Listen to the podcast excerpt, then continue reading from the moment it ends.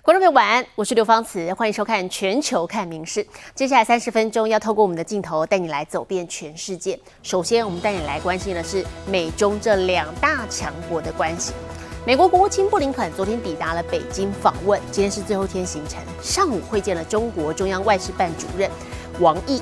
下午，这是在美方官员的证实之下呢，中国国家主席习近平在四点半亲自接见了布林肯，终于才确定了外界已经猜测了好久的布席会。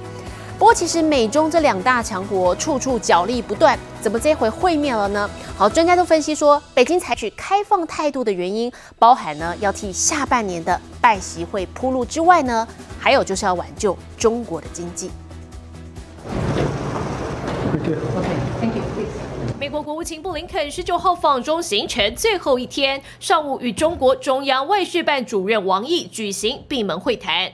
This is what Wang Yi said. He said this quote, We need to reverse the downward spiral of Sino US relations, promote a return to a healthy and stable track, and jointly find the right way for China and the US to coexist in the new era. 根据中国官媒报道，王毅与布林肯的会谈内容并不委婉，中方要美国反思对中政策，停止炒作中国威胁论，还说核心问题是台湾。而 BBC 访问美国官员报道，美方不会为 止损而牺牲台湾，但强调会加强沟通，管控分歧。And I think the basic issue really is that dialogue can't achieve anything if there is no trust on both sides. 对话能否建立信任，外界都在看。而中国国家主席习近平确定亲自接见布林肯的消息，则选择最后一刻才公布。Well, it's such a relief, isn't it? Been waiting for five years for high-level contacts to resume,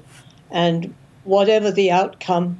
I think that's a very positive step forward. 前美国国防部主管中国事务官唐安竹分析，习近平出马代表中方对美对话保持开放态度。另一个理由还有替九月在印度举行的 G 团体峰会，以及十一月在美国举行的亚太经济合作会议铺路。届时拜登与习近平可能同场加码会晤，而中国领袖见布林肯虽不代表让步。但看得出来，北京并不想在经济上与美脱钩。近期一些外国在华商会发布报告显示，近六成美国企业对中国经济复苏持积极态度。汪文斌十六号开记者会强调，外国投资稳定。同天，习近平接见微软创办人比尔盖茨，说对美民间寄予希望。前一天，中外长秦刚也同意适时回访。毕竟中国疫情后经济反弹不利，青年失业率高，北京采开放态度，也可能是想拯救经。《民事新闻联新》综合报道。接下来关注的是俄乌战争，乌克兰南部新卡科夫卡市旁的水坝，在这个月六号溃堤泛滥了，这个大洪水造成惨重的伤亡，其中乌国的死亡人数增加到十六人，还有三十一个人流离失所。那么俄罗斯则是有二十九个人因此死亡。好，不过两国双方至今都是互相指控，说是对方炸掉这个水坝。但是这两天，美国媒体《纽约时报》就报道指出，凶手是俄罗斯。新卡科夫卡的大坝溃堤之后，水淹赫尔松，受到冲击的灾民至今得在室外主吹，生活苦不堪言。但到底是谁下的手，让水坝在六号溃堤？这两天，美国媒体《纽约时报》就指出，已经有证据显示是俄罗斯从内部引爆炸毁水坝。We're confident at this point that um, this was a deliberate attack, and we believe that there were explosives placed within the dam itself, which has caused the breach um, and the incident. 媒体引述工程及爆炸专家的说法，指出根据调查发现的证据，六号在穿越水坝混凝土基座的一条通道中有炸药被引爆，进而严重破坏水坝结构。而控制水坝的一方就是俄罗斯。The conclusions are all pointing towards this being uh, structural damage and the way that the water was released and the force was with which the water was released um, again really suggests that this was explosives that were placed within the dam itself rather than um, mismanagement and wear and tear over the year uh, uh over the years 而协助乌国进行调查的国际法界专家在十六号公布的初步调查报告中也说，水坝遭毁坏非常有可能是俄罗斯埋放炸药造成，但确实原因得把大坝的水完全排出才能厘清。 Никогда. Я не думала никогда. Это, это просто человеческое безумие, которое должно быть наказано очень и очень. Нельзя. Воевать надо, знаете, как мальчики? Стала одна сторона и вторая, и солдаты бьются.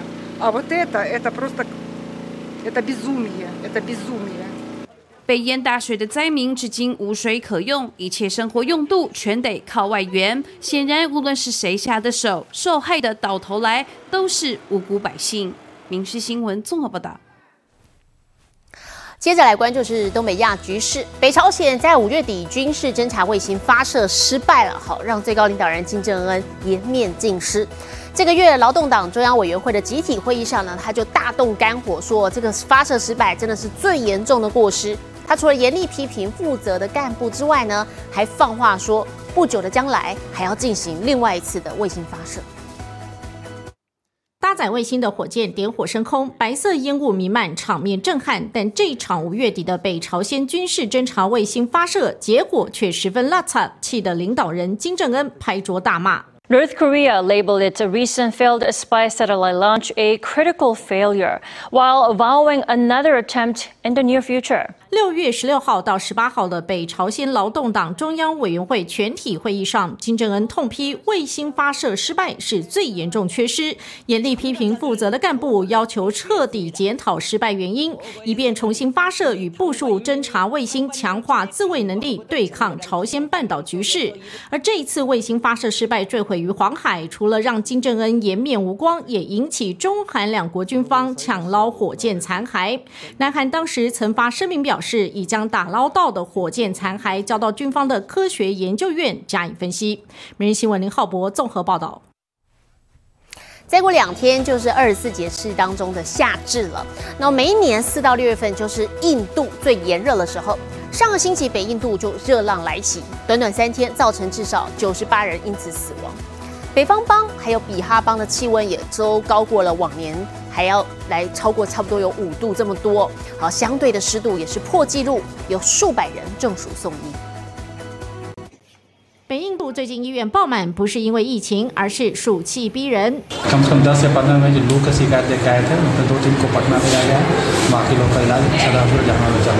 雨季来临前的四五六月本来就是印度的盛夏，但今年特别热，全印度都是。北方邦和比哈邦气温不但摄氏四十度起跳，首府更是带头往上冲。巴利亚区飙破四十二度，比同期热了快五度，而且相对湿度还破纪录，让有病的病情加重，没病的也病倒了。जो इनके अंदर जो बीमारियां थी वो एग्रीवेट हुई हैं बढ़ी हैं क्योंकि ओल्ड एज में लोग गर्मी बर्दाश्त नहीं कर पाते हैं जिसकी वजह से 热浪席卷比哈邦二十二区，其中西克赫普拉气温冲破四十五度，两个邦的首府四五百人中暑送医，而且多是六十岁以上。ऐसे घूमने गए थे दोपहर के समय में तो दोपहर समय गए तो फिर अब एक वही गिर गए गिर के फिर गिर गिरले रह गए तो फिर उनको टांग के लाया गया तो फिर उनको फिर हॉल में फिर उनको जहां लाया गया 医师表示，中暑不但让人高烧，还伴随呕吐、脱水，甚至呼吸困难和心脏不适，处理不及，可是会要人命。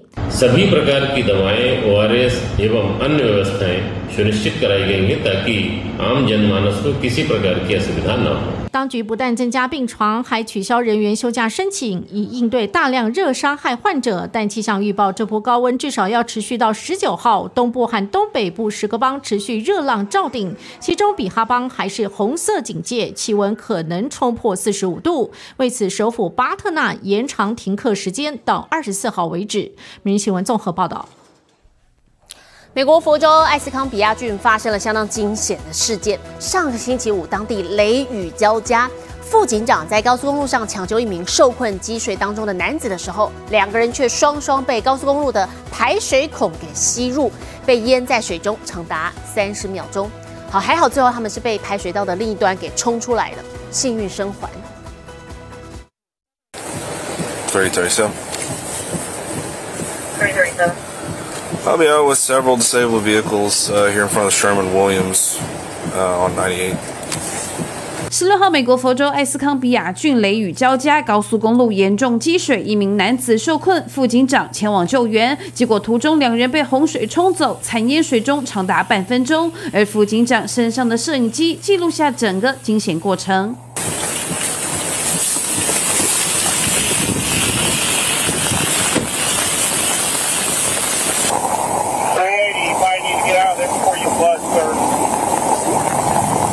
一开始，副警长冒险涉水，赶在积水上升前把男子救出。画面突然一阵黑，副警长与男子都被洪水灭顶。影片充满水流以及两人挣扎的声音。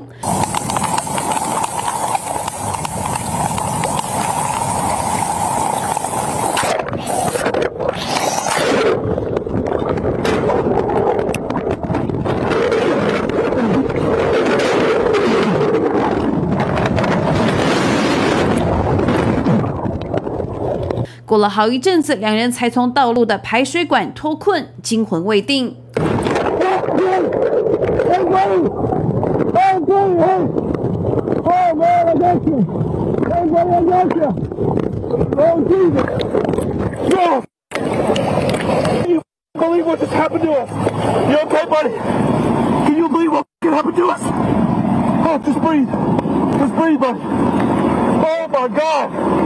Oh, thank you, Jesus. Oh, God. Oh, Jesus, thank you. Thank 等到警察同僚把两人都救出后，副警长才有办法稳定情绪，说明整个过程。Over there, and I was having him come across, and he goes down. And I go in after him. I got sucked in the fucking drain pipe right by that marker, and I went all the way underneath Highway 98, got spit out. 获救男子则不断感谢副警长的英勇举动。I'm glad you're good. Thank you. 影视新闻林浩博综合报道。镜头转到英国，这个当地人非常喜欢吃咖喱，每一年咖喱市场的经济大约高达四十亿英镑。好，当中有一道叫做巴提的咖喱料理，更是英国的特色。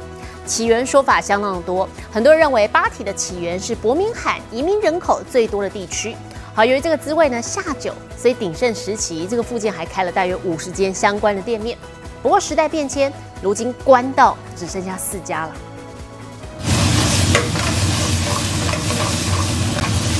一种，深色酱汁由各种香料调配而成，再放入洋葱、番茄、青椒与鸡肉，这道热乎乎、香喷喷的料理称作巴提，属于咖喱的一种，是英国第二大城伯明翰的特色食物。and I wanted to do something that felt very Birmingham-like, and I saw that coming for a Balti is one of those things. 巴提吃法百百种，可配饭或跟烤饼一起吃。独特之处还有烹调的用具，一个个圆形钢制或铁制的碗，加热快，最后直接上桌，不摆盘。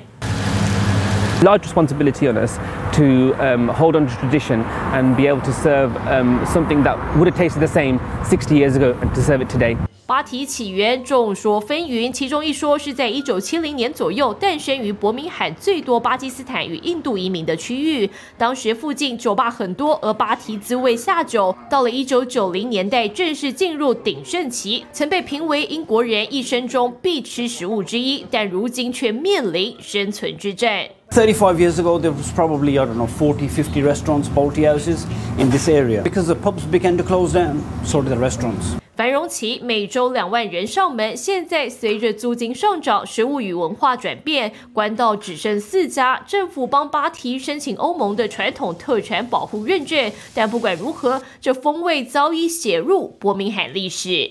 民事新闻联新综合报道。全美国的农地总面积有超过三点一六这个三点六亿公顷。那么随着燃料这些生产的成本节节升高，农人也在积极寻找更省时还有省力的耕种方式。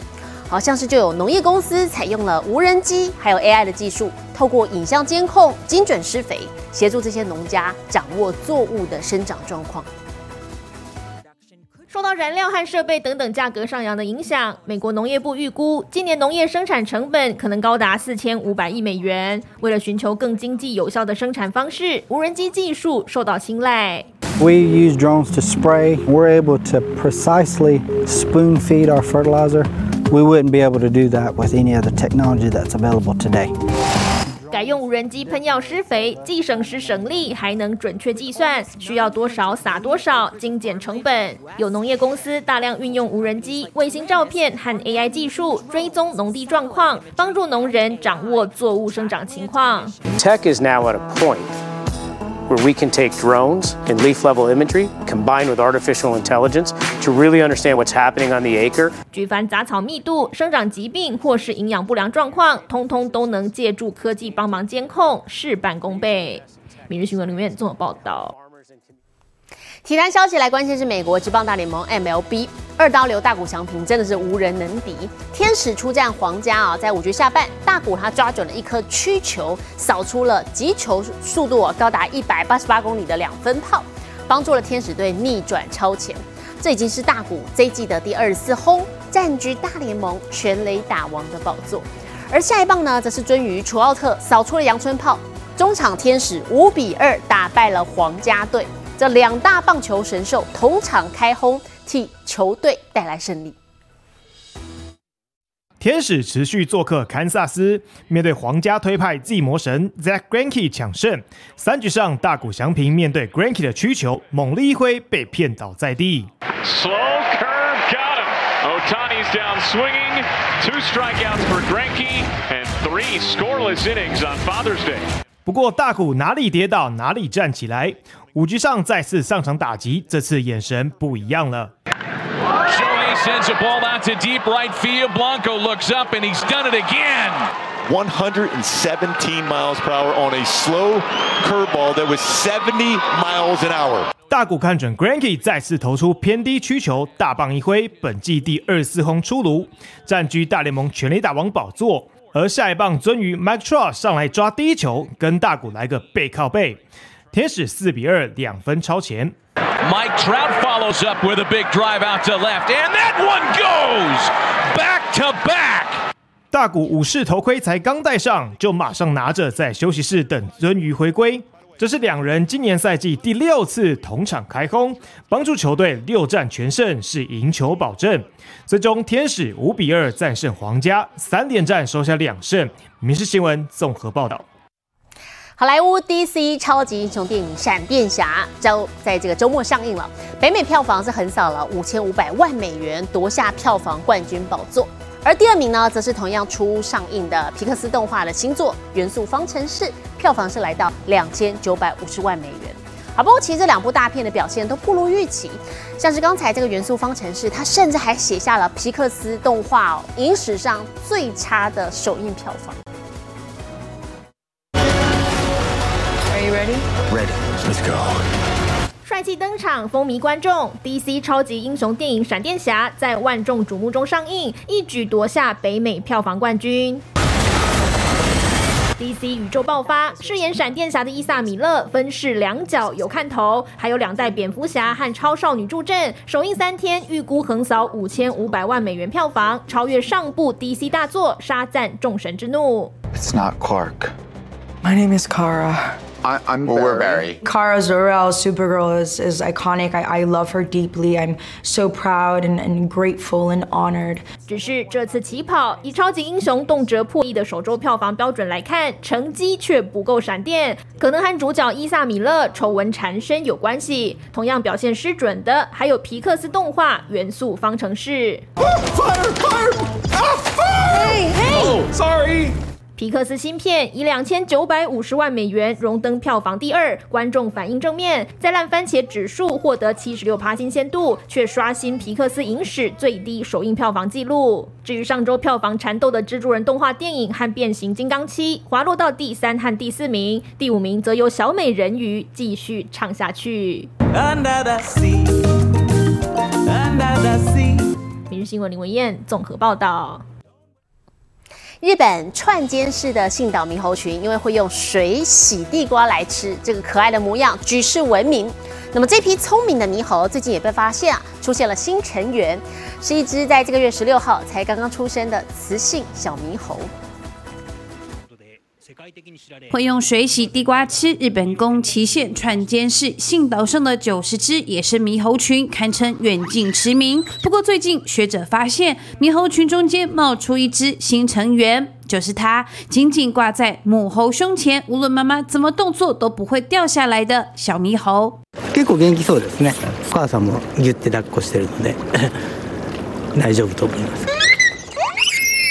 专家已经确认，这只雌性小猕猴应该是本月十六号才出生的，重量估计在三百到四百公克左右。目前还需要喝奶，健康状况看来一切无虞。其实每年的六月到八月正是猕猴群的生育繁殖季节，而这只猕猴宝宝应该就是今年生力军的第一只。明视新闻综合报道。镜头转到澳洲墨尔本的狗主人们，在这个月十八号合力缔造了一项惊世世界纪录，就是单一品种最多的人遛狗大会，一千三百八十五只腊肠狗跟主人集体遛狗上街。好，这打破了二零一八年啊在英国的小猎犬的大集合纪录。墨尔本的腊肠狗十八号总动员在饲主的陪伴下，集体出门溜达。The current record is 1,029 beagles in the UK, so we're hoping today that we can beat the beagles. 腊肠狗大集合是为了踢走小猎犬，荣登遛狗王宝座。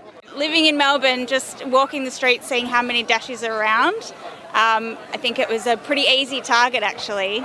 果然，随便一号召，轻易达阵。We have broken the record. oh, did we? You broke the record.